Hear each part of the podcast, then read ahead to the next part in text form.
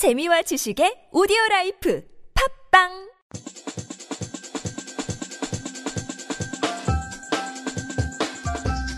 안녕하세요. 팟캐스트 외집사 주간 부동산 동향입니다. 각 지역별 아파트를 기준으로 매매 및 전월세 시세 변동과 전국적인 부동산 날씨를 살펴보도록 하겠습니다. 오늘부터 날씨가 갑자기 가을로 바뀌었습니다. 어제는 분명 여름이었는데 말이죠. 이렇게 온도차가 갑자기 바뀌는 날에는 건강에 더더욱 유의하시기 바랍니다. 이번 주 주간 부동산 동향에서는요, 조물주 아래 건물주, 다가구 임대업자인 알수님을 모시고 대림동 다가구 이야기를 해보겠습니다. 주간 부동산 동향 시작합니다.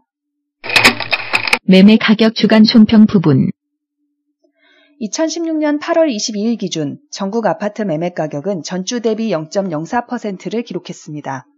전국의 아파트 매매 가격은 낮은 대출금리와 전세의 꾸준한 상승으로 실수요가 지속되고 있습니다.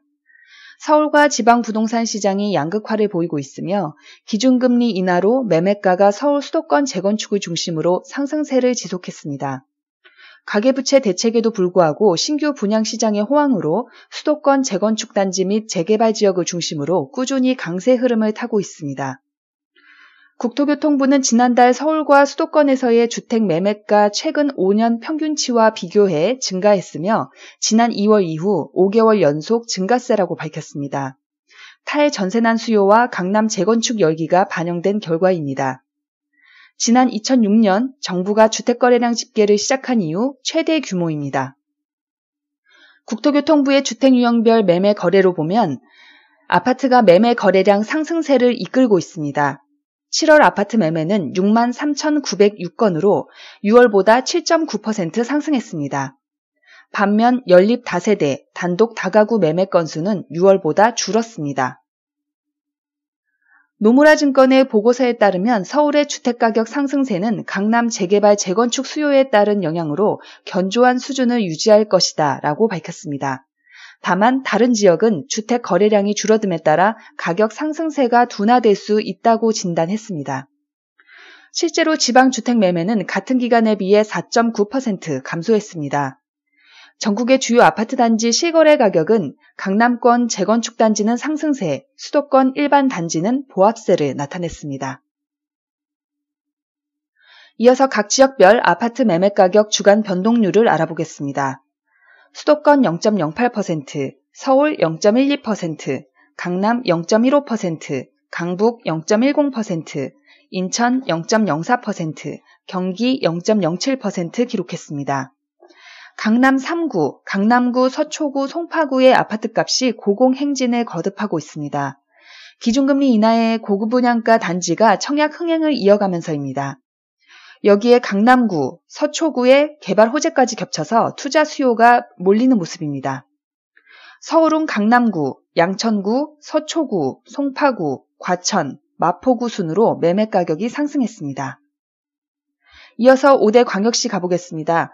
부산 0.06%, 대구 마이너스 0.09%, 광주 마이너스 0.01%, 대전 0.02%, 울산 마이너스 0.02% 기록했습니다. 지방 주택담보대출 규제와 조선업종의 구조 조정을 앞두고 매매가가 약세를 보이고 있습니다. 부산 해운대구, 부산 기장군, 부산 금정구, 부산 남구, 부산 수영구 순으로 오름세를 보였습니다. 기타 지방 마이너스 0.01% 기록했습니다. 제주 서귀포, 익산, 춘천, 강릉 순으로 상승세를 기록했습니다. 금주 전국 매매 가격 상승률 상위 랭킹 알아보겠습니다. 1위는 제주 서귀포 0.23%. 지난주 1위였던 제주 서귀포가 여전히 1위를 차지했습니다. 제주 서귀포는 땅값이 전국에서 가장 큰 폭으로 오른 지역입니다. 올해 상반기 전국 땅값이 1.25% 오른 가운데 개발 호재가 끊이지 않았던 제주가 상승세를 이끌었습니다. 지난해 11월에 있었던 제주 제2공항 서기, 서귀포시 성산읍 건설 발표가 큰 영향을 미친 것으로 보입니다. 제2공항 발표 후 투자 수요가 늘면서 제2제주공항 예정지인 제주 서귀포시 성산읍과 인근 표선면이 전국에서 가장 높은 땅값 상승률을 기록했습니다. 올해 거래된 아파트 분양건 가운데 분양가 대비 수익률이 가장 높은 지역도 제주도로 조사됐습니다. 국토교통부가 발표한 지난 1월부터 지난달까지 분양권 실거래가 자료를 보면 제주도 분양권의 평균 수익률이 9.8%로 전국에서 가장 높았습니다. 이는 전국 평균 수익률의 2배 정도인데요.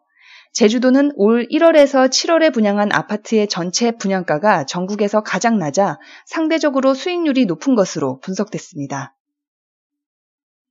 2위는 강남구 0.22%, 삼성동 한전부지, KTX 수서역, 재건축 분양 등의 개발 사업이 다양하게 이루어지면서 거래가 꾸준합니다.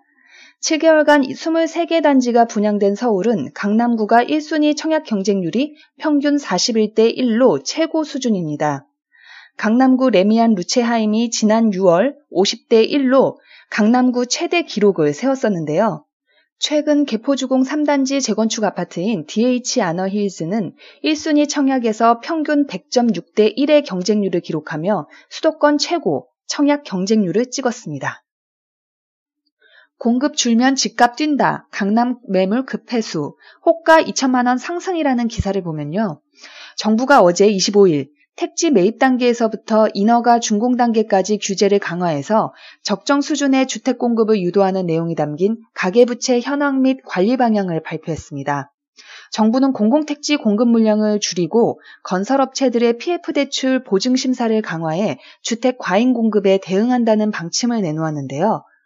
가계부채 증가 속도를 늦추기 위해 주택시장 공급 물량을 규제하기로 하자 부동산 시장이 빠르게 반응하고 있는데요. 주택 공급이 줄면 가격이 오를 것이라는 기대감에 매도자들은 매물을 걷어들여 적정 가격을 재산정하고 있고 매수자들은 매수 타이밍을 재고 있습니다. 분양권 시장 역시 마찬가지입니다. 예상과 달리 정부 가계부채 대책에서 분양권 전매 제한 규제 강화가 빠지자 안도한 투자자들이 몰리면서 매도 매수 문의가 활발히 이루어졌습니다. 하지만 일각에서는 하반기에도 이미 예정된 공급 물량이 충분한 만큼 정부 정책으로 인해 급격히 공급이 줄지는 않을 것으로 보고 있습니다. 또 공급 규제로 인한 가격 상승도 강남권과 수도권 강세 지역에 한정될 뿐 지방 등 비인기 지역에는 미치지 못할 것이라는 전망입니다. 하반기 시장이 크게 영향받지는 않을 것이며 인기 지역과 비인기 지역의 양극화를 심화시킬 것이다 라는 의견과 공급이 줄면 강남과 수도권 강세 지역에는 계속 돈이 몰리겠지만 지방은 조정 국면이 이어질 것이라는 전망도 나오고 있습니다. 3위는 양천구, 서초구, 송파구가 각각 0.19%. 양천구는 재건축 연한이 가까워져 기대감이 커지고 있는 목동, 신정동, 신시가지 아파트 가격이 일제히 상승하면서 서울 강남 3구 재건축 아파트 단지에 몰렸던 뭉칫돈이 목동으로 이동하고 있습니다. 강남 재건축 시장이 과열 논란과 정부의 규제 정책으로 주춤해지자 재건축 연한이 다가온 목동 신시가지 아파트가 대한 투자처로 떠오른 것입니다. 목동은 학군, 교통, 주거 환경 등 입지가 좋아 제2의 강남으로 불리고 있지만 강남에 비해 상대적으로 저평가됐다는 평가입니다. 이로 인해 투자자들은 가격이 오를 만큼 오른 강남에서 상승 여력이 큰 목동으로 눈을 돌리고 있습니다. 목동은 2018년이 되면 14개 단지 모두 재건축 연한 요건을 갖추게 됩니다. 국토교통부의 상반기 아파트 실거래가 발표 내용을 분석한 결과 서울 아파트 매매가 평균은 5억 734만 원으로 2010년 하반기 이후 처음으로 5억 원을 넘어섰습니다. 구별로는 서초구 아파트 실거래가가 평균 10억 1,487만 원으로 전국에서 가장 높았습니다. 신고된 전국 분양권 실거래 내역을 토대로 분양가 대비 가장 높은 웃돈이 형성된 단지는 서울 서초구 반포동 아크로 리버파크 전용 84제곱미터라고 합니다. 웃돈 수익률은 58.7%입니다. 또한 서울 주요 대학을 포함한 지방자치단체 중 원룸 월세가 가장 비싼 곳은 서초구 서초동으로 나타났습니다. 서초구 서초동의 3.3제곱미터당 평균 월세는 94,700원이었습니다. 송파구는 저금리에 따른 실수요자의 매매 전환이 이어지면서 상승 중입니다. 전세 가격 주간 총평 부분 2016년 8월 22일 기준 전국 아파트 전세 가격은 장기 상승세를 이어가고 있습니다. 전국 평균은 전주 대비 0.03%를 기록했습니다. 저금리 기조로 임대인의 월세 선호가 심화되고 있습니다. 신도시 등 일시적으로 공급 물량이 증가한 지역 외에는 전세난으로 장기간 전세가 상승세가 이어지고 있습니다. 이어서 각 지역별 아파트 전세 가격 주간 변동률을 알아보겠습니다. 수도권 0.05%, 서울 0.06%, 강남 0.02%, 강북 0.11%, 인천 0.04%, 경기 0.04% 기록했습니다. KB 부동산 알리지에 따르면 2015년 6월 대비 6월 말 서울 지역 전셋값 오름세를 분석한 결과 지난 1년 동안 서울 아파트 전셋값은 평균 6.32% 올랐습니다. 강북권이 강남권보다 많이 상승했습니다. 아파트 전세가율이 사상 최고치를 기록하면서 강북권의 빌라 공급이 대거 이뤄졌다고 합니다. 국토교통부에 따르면 지난해 서울 지역 다세대 주택 인허가는 총 5만 6,545가구로 집계를 시작한 2005년 이후 최대치를 기록했습니다. 서울 강남권, 강남 서초 송파구 아파트 전셋값이 약세를 보이고 있습니다. 재건축을 앞둔 오래된 아파트에서 저렴한 전세 매물이 쏟아지고 있습니다. 계절적 비수기와 새 아파트 입주 효과 때문이라는 분석도 있습니다. 서울은 서대문구, 용산구, 중랑구, 금천구, 성북구 순으로 전세가가 상승했습니다. 이어서 5대 광역시 가보겠습니다. 부산 0.04%, 대구 마이너스 0.08%, 광주 0.02%, 대전 0.05%, 울산 0.00% 기록했습니다. 광주 남구, 부산 기장군, 부산 금정구, 부산 해운대구, 대전 서구 순으로 전세가가 상승했습니다. 마지막으로 기타 지방 0.01% 기록했습니다. 제주 서귀포, 춘천, 익산, 진주 순으로 전세가가 상승했습니다. 금주 전국 전세가격 상승률 상위 랭킹 알아보겠습니다. 1위는 제주 서귀포 0.27%. 지난주에 이어 제주 서귀포가 여전히 전세 1위를 차지하고 있습니다. 2위는 서대문구 0.21%, 금융결제원에 따르면 북한산 두산 위부 1, 2순위 청약 접수 결과 평균 5.6대 1의 경쟁률을 기록했습니다. 최고 경쟁률은 1가구에 51명이 몰린 전용 면적 33A 제곱미터였습니다. 3위는 용산구 0.16%, 용산구는 주한미군 이전 부지 개발, 신라 면세점 오픈 등의 개발 호재가 작용한 것으로 보입니다. 5위는 금천구와 성북구가 각각 0.14%, 강남 순환도로 개통 이후 주거 선호 지역으로 떠오르는 금천구가 이번 주 전세가 5위를 차지했습니다. 삼성물산이 오늘 26일 레미안 장위 1회 견본주택을 개관하고 본격적인 분양에 나섭니다. 견본주택은 서울 종로구 운이동에 있는 레미안 갤러리에 마련됐습니다. 오는 30일 특별 공급을 시작으로 1순위는 31일 접수를 받습니다. 단독 다가구 주택으로 경매 수요 몰린다라는 기사를 보면요. 지지 옥션에 따르면 올해 상반기 다가구 주택 포함 단독 주택의 평균, 낙, 평균 낙찰가율은 83.4%로 6개월 연속 80%를 넘어섰습니다. 지난해 상반기 평균 낙찰가율에 비해 4.8%포인트 높아진 것입니다. 최근 1, 2년간 큰 인기를 끌었던 아파트의 상반기 낙찰가율이 91%로 작년 상반기와 같은 수준을 유지한 것과 달리 단독주택은 올해 들어 낙찰가율이 더욱 높아지는 추세입니다. 하지만 올해 상반기 연립 다세대 주택의 낙찰가율이 80%에 못 미친 것으로 나타났습니다. 노후 대비나 또 다른 수입원으로 낡은 단독주택을 경매로 받아서 다가구 주택으로 신축하거나 아예 다가구 주택을 낙찰해서 임대 사업을 하려는 사람이 크게 늘었다고 합니다. 이번 주 전화 연결은요, 영등포구 대림동에서 다가구 임대를 하고 계시는 건물주 알순님과 통화를 해보겠습니다. 님 안녕하세요. 아, 안녕하세요. 지금, 아, 저희가 지금 팟캐스트 녹음 중인데요. 네. 예, 혹시 지금 다가구 운영하시는 지역이 어디인지 그리고 몇 년 차 임대업을 하고 계신지 궁금하거든요. 아, 네. 아, 저는 지금 어, 2호선 구로 디지털 단지 그리고 옛날 명칭으로 치면 구로 공단이라고 아마 40대, 50대 분들은 또 아실 수 있을 거예요. 이 곳이 지금 영등포구 대림동에 속해 있는데 아, 여기서 지금 제가 부모님하고 같이 이제 임대업을 하다가 제가 직접 관리한 지는 한 14년쯤 되었고요. 어, 이 대림동 지역이 음, 일본 국도를 끼고 있고 경기도 쪽에서 올라오면 뭐 여의도 들어가는 초입이라고 볼 수도 있고요. 그리고 이 지역이 어, 예전에 7, 80년대 여의도 직장인들 위해서도 그렇고 또 그 구로 공단이라는 공단이 들어서면서 주택지로 바뀌면서 택지 모양이 좀 이렇게 반들반듯하게 개발된 곳이기도 해요. 그런 곳에서 지금 제가 임대 사업을 하고 있고요.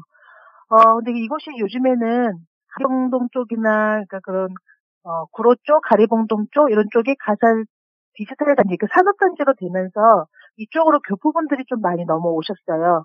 그래서 좀, 어, 차이나타운이라고 불리기도 하긴 하는데, 좀, 음, 그런 지역이에요. 그리고 주변에 구로 쪽이나 가산이나 금천, 뭐 신길 뉴타운 쪽이 개발이 되면서 아직까지는 좀 상대적으로 저평가가 되고 있긴 한데, 어, 교통이나 뭐 생활 편의시설, 의료시설, 뭐 이런 거 절대 떨어지지는 않는다고 봅니다. 그리고 학군이 조금 아쉽긴 하는데 요즘에 이 지역 영등포 쪽을 좀 많이 변화를 주려고 하는 게 보여서 이곳에서 저는 지금 한 어, 부모님하고 해서 한 3, 40년 정도 하고 있는 것 같아요. 제가 혼자 하기는 한 14년째 임대업 하고 있습니다. 아, 어, 중동포 그 비율이 좀 많은가요? 공신률은 어때요? 어, 아, 공실률, 공실률이요? 네네. 아, 공실률이라는 거는 여기가 좀 안정적이에요. 임대하기에는. 그리고 그쪽 디지털 단지 쪽이 많이 개발이 되면서 이제 교포분들이 예전 같았으면 조금 어 좀 이제 하루 일품 이렇게 팔아서 이제 생활하시는 분들이 좀 제법 많이 들어오셨었는데 그래도 요 근래에는 좀 큰 분들이 좀 많이 들어오면서 좀 많이 이렇게 섞여가면서 분위기가 좀 형성되는 곳이라고 볼 수 있거든요. 근데 임대하고 이런 부분은 되게 안정적이에요. 공실이 그렇게 많다고는 볼 수 없을 것 같아요. 아무래도 중국 그 사람들의 특징이 명분보다는 네. 실리를 좀 우선시하는 그런 경향이 있잖아요. 네네. 대림동 지역이 워낙 교통이 네. 좋아서. 중국인들이 볼 때는 되게 매력적인 지역인 것 같아요. 그래서 차이나타운도 더 번성하는 것 같고요. 근데 지금 저도 그렇지만 차이나타운이라고 불리면 솔직히 좀 속상해요. 왜냐면 죄송합니다. 여기 예. 근데 여기가 아, 타운, 차이나타운이라고 하시네. 그렇게 좀 불린다고 이제 속이 상한 부분이 있는데 네. 어 여기가 음 디지털 단지를 끼고 있어서 주택가가 되게 반듯반듯하게 택지가 되어 있기 때문에 네. 어 만약 그런 분 그분들이 좀 들어오심으로써 좀 우리 흐, 흐름이 조금 그러니까 저평가 쪽으로 좀 이렇게 바뀌긴 했는데요. 네. 저희 저희들이 생활하고 출퇴근해서 이런 생활하기엔 정말 괜찮은 매력적인 곳이거든요. 아, 그럼요. 교통이 워낙 좋으니까요, 네. 그쪽이. 네네. 근데 지금 저도 맨 처음에는 한 10년 전만 해도 솔직히 교포들이 이렇게 들어오는 거 정말 싫어했어요. 근데 음. 지금은 제가 중국어를 공부를 할 정도로 이분들도 저희 나라에 들어오는 그 시기가 어딘지 정찰하려면 좀 이렇게 흐름이 있, 잖아요 저희도 미국에 나가면 이렇게 흐, 저기 사원을 만드는 것처럼 이렇게 시간이 필요한 것처럼 네. 이분들도 저희 나라에 들어와서 적응하시고 이런 생활 패턴 아직까지는 좀 혼동이 있지만 혼란스럽고 혼동이 있지만 앞으로는 조금 이례적으로 좀 괜찮지 않을까 그렇게 조심스럽게 보기도 해요. 아, 저희가. 네. 아, 네. 말 조심해야겠네요. 아니에요. 네, 좋은 쪽으로 이야기를 하려다가, 네, 그렇게 네, 됐습니다. 네. 아, 또 궁금한 게, 수익률이 네네. 얼마나 되는지 궁금하거든요. 아, 수익률은 제가 음 그냥 좀 간단하게 설명을 드린다고 하면 네. 제가 얼마 전에 이제 작년 11월, 12월 때 어, 1억 정도를 주고 저희가 지금 어, 반 지하층을 끼고 있는 3층짜리 건물이에요. 그래서 1억을 투자를 해서 좀 리모델링을 했어요. 그런데 예, 앞전에 월세 수익보다는 한 60만 원 정도가 더 나왔고요. 그거는 이제 올 1년 정도 보는 건데 왜냐면 지금 기존의 세입자를 신규 세입자가 아닌 제 기존의 세입자들을 모두 다 재계약을 했거든요. 근데 음. 그 상태에서 월 일, 그러니까 요 어, 2년 재계약 중에서 1년은 이제 어, 60만 원 정도가 월세가 더 나왔고 내년 이제 2년 차에 들어가는 첫 해부터는 월세가 조금 더 올라갈 거예요. 그렇다고 하면은 올 1년이 1억을 투자를 해서 제가 좀 어, 1년 계산을 해보면 한 720만 원이 나오고 그걸 계산했을 때 퍼센트로 본다고 하면 한 6%, 7% 정도 되지 않을까 싶어요. 1년 정도만. 어, 수익률 그렇다고, 어, 되게 네. 안정적이네요. 네. 여기다가 내년에 재계약을 하셨기 때문에 제가 지금 시세대로 다 올리지를 못했거든요. 그래서 시세대로 다시 오른다고 하면 한 20에서 30 정도 내년 또 가봐야 되긴 하겠지만 어쨌든 이분들은 재계약이 2년으로 되어 있기 때문에 그리고 조건을 지금 올라가는 조건으로 다 계약을 했기 때문에 내년에는 한 20에서 30이 더 쉽게 올라갈 수 있을 것 같아요. 아, 네. 그러면 지금 현재 그 지하에서 3층까지면 세대 수가 네. 한 얼마 정도 되나요? 저희는 세대 수가 많지는 않아요. 저희까지 해서 7세대예요. 아, 와, 정말 근데 저희는. 원룸보다는 저희는 어 1.5룸 투룸이에요. 아, 네. 어, 네. 평수가 그래도 좀 되는 평수네요. 네. 대지죠, 대지 쪽으로 봤을 때는 그게 큰 지분은 아닌데, 어, 요즘에 원룸이 조금 많이 이렇게 포화 생태가 되고 있잖아요. 네. 근데 이 지역이 원룸이라기보다는, 예, 어, 생활하기, 아이들 키우면 생활하거나, 독신들도 다 더불어서 살 수 있는 지역이다 보니까, 수익이 더 나오지 않을까라고 조심스럽게 생각은 해요. 라고 건물주 되면 네. 그냥 때려치고 먹고 살 수 있는지. 어, 제가 지금, 어, 저희는 외벌이에요. 남편은 지금 일반 대기업 회사를 다니고, 저는 이제 혼자 이제 부모님한테 배워가면서 지금은 하고 있는데, 제가 10년 조금 넘게 이제 부모님 통해서는 더 오래 봤지만, 제가 직접적으로 관리한 거는 한 14년 차가 돼 가는데, 어, 저희는 지금 4인 가족이에요. 4인 가족으로 했을 때 보통 요즘에 최소 못해도 한 300 정도는 나와야 300에서 400 정도 나와야 생활이 된다고 생각을 하거든요. 네. 근데 어 그냥 저희가 생활 달달이 조금 뭐 빠, 빠듯하진 아니지만 조금의 여유를 주면서는 생활을 할 수 있을 거라 생각을 하는데 만약에 이제 저희가 다가구 저기 관리 임대를 하시게 되면 어 그 예비적으로 보증금 쪽 같은 것도 준비를 해야 해놔야 되고 또 부분 부분 개보수할 때 또 돈이 좀 들어가야 되는 그런 부분이 좀 필요하잖아요 목돈이요. 네네. 근데 그런 부분은 모으기에는 조금 부족하지 않을까 싶어요. 그래서 음. 다가구 건물이라고 하면 좀 생김새를 좀 바꾸는 방법도 좋을 것 같고요. 오로지 다가구로 예. 리모델링도 괜찮고 리모델링은 또 조금 뭐 어, 생각하시는 분들에 따라 좀 다를 수 있는데 저는 그거보다는 좀 뭐 근생으로 바꾼다든지 아, 뭐 이런 식으로 네. 아니면 다가구를 하나가 아니라 좀 여러 채를 갖고 있는다든지 대신에 대 비중이 어떻게 잡히냐에 따라 달라지는데 저희는 좀 대출이 공사비 쪽으로 1억이 그런 쪽밖에 없거든요. 아, 네. 다가구 임대인으로서 애로사항이 있다면 어떤 게 있을까요? 아, 아, 여기, 그러니까 지역별로 좀 다르긴 하겠지만 저희는 우선 교포분들을 포함을 해야 되는 지역이기 때문에 한 두 가지 정도를 볼것 같은데요. 하나는 이제 세입자 구하는 방법은 어디든지 마찬가지일 거고 또 하나는 이제 주소 이전 문제가 있어요. 그러니까 세입자 구하는 거는 저희가 여기서 이제 오래돼, 그러니까 예전 같았으면 터줏대감식의 그런 부동산 중개업 해주시는 분들이 제법 많으셨는데 요즘에는 솔직히 중개사무소 그 분들이 좀 포화 아닌 포화도 좀 많이 있으시잖아요.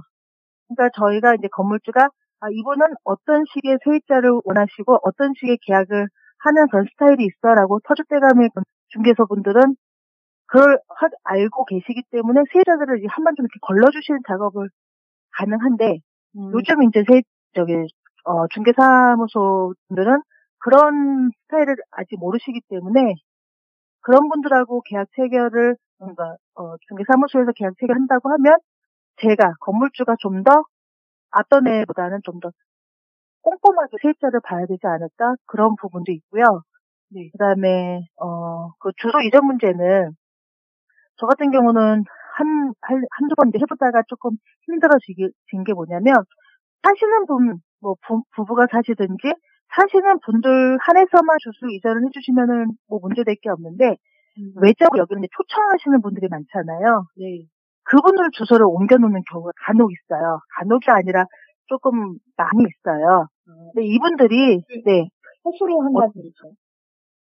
어, 그러니까 초청을 하기 위해서 아니면은 어, 주소를 여기다 놓고 직장을 다니시면 이분들이 무슨 저희 나라로 인해서 이제 영주권이든지 이런 것 좀 받으실 수 있는 혜택을 받으실 수가 있나 봐요. 그러다 보니까 주소를 빌려주시는 거죠. 세 건물주한테 얘기를 안 하고. 음. 근데 그런 걸로 인해서 좀 이렇게 추- 어, 그 교구를 관리해 주시는 곳은 그 남부 출입국에서 관리를 하시거든요. 그런 식의 우편물들이 많이 날아온다든지 그분들은 또 거기 불법 체류자인지 아닌지 뭐 이런 거 확인하셔야 되거든요. 확인하시니까 그러니까 그런 문제가 있고 아니면은 조금 형사적으로 조금 문제가 생겨서 그런 통보식의 우편물들이 간혹 또 올 때가 있어요. 좀 그런 게 좀 지저분해지기도 한데, 그러니까 저 같은 건물주는 저희 부모님도 그렇지만 그런 걸 별로 안 좋아하시거든요. 그래서 그런 조금 서류적으로 아니면 주소 문제적으로 뭐 그런 것이 또 많이 꼬일 때, 그럴 땐 좀 힘들었던 것 같아요. 대신에 한 번 들어오시면 되도록이면 저희는 이제 혼자 사시는 것보다 이제 가족들을 좀 많이 선호하거든요. 네. 근데 한 번 들어오면 그래도 한 두 번, 세 번. 지금 제일 오래되신 분은 저, 겨, 제가 이제 첫 관리를 하- 시작하면서부터 아직까지 살고 계신 집도 있어요. 그러니까 좀 손은 많이는 안 바뀌었어요, 저희는. 근데 그런 주소 이전 문제라든지 세입자 권은 그런 부분이 조금 애로가 있었던 것 같아요. 말씀 감사하고요. 지금까지 다가구 임대인이신 알수님이었습니다. 감사합니다. 감사합니다. 상세하게 대림동 부동산 현황과 임대 이야기를 들려주신 알수님 감사합니다. 이상 주간 부동산 동향이었습니다. 안녕히 계세요.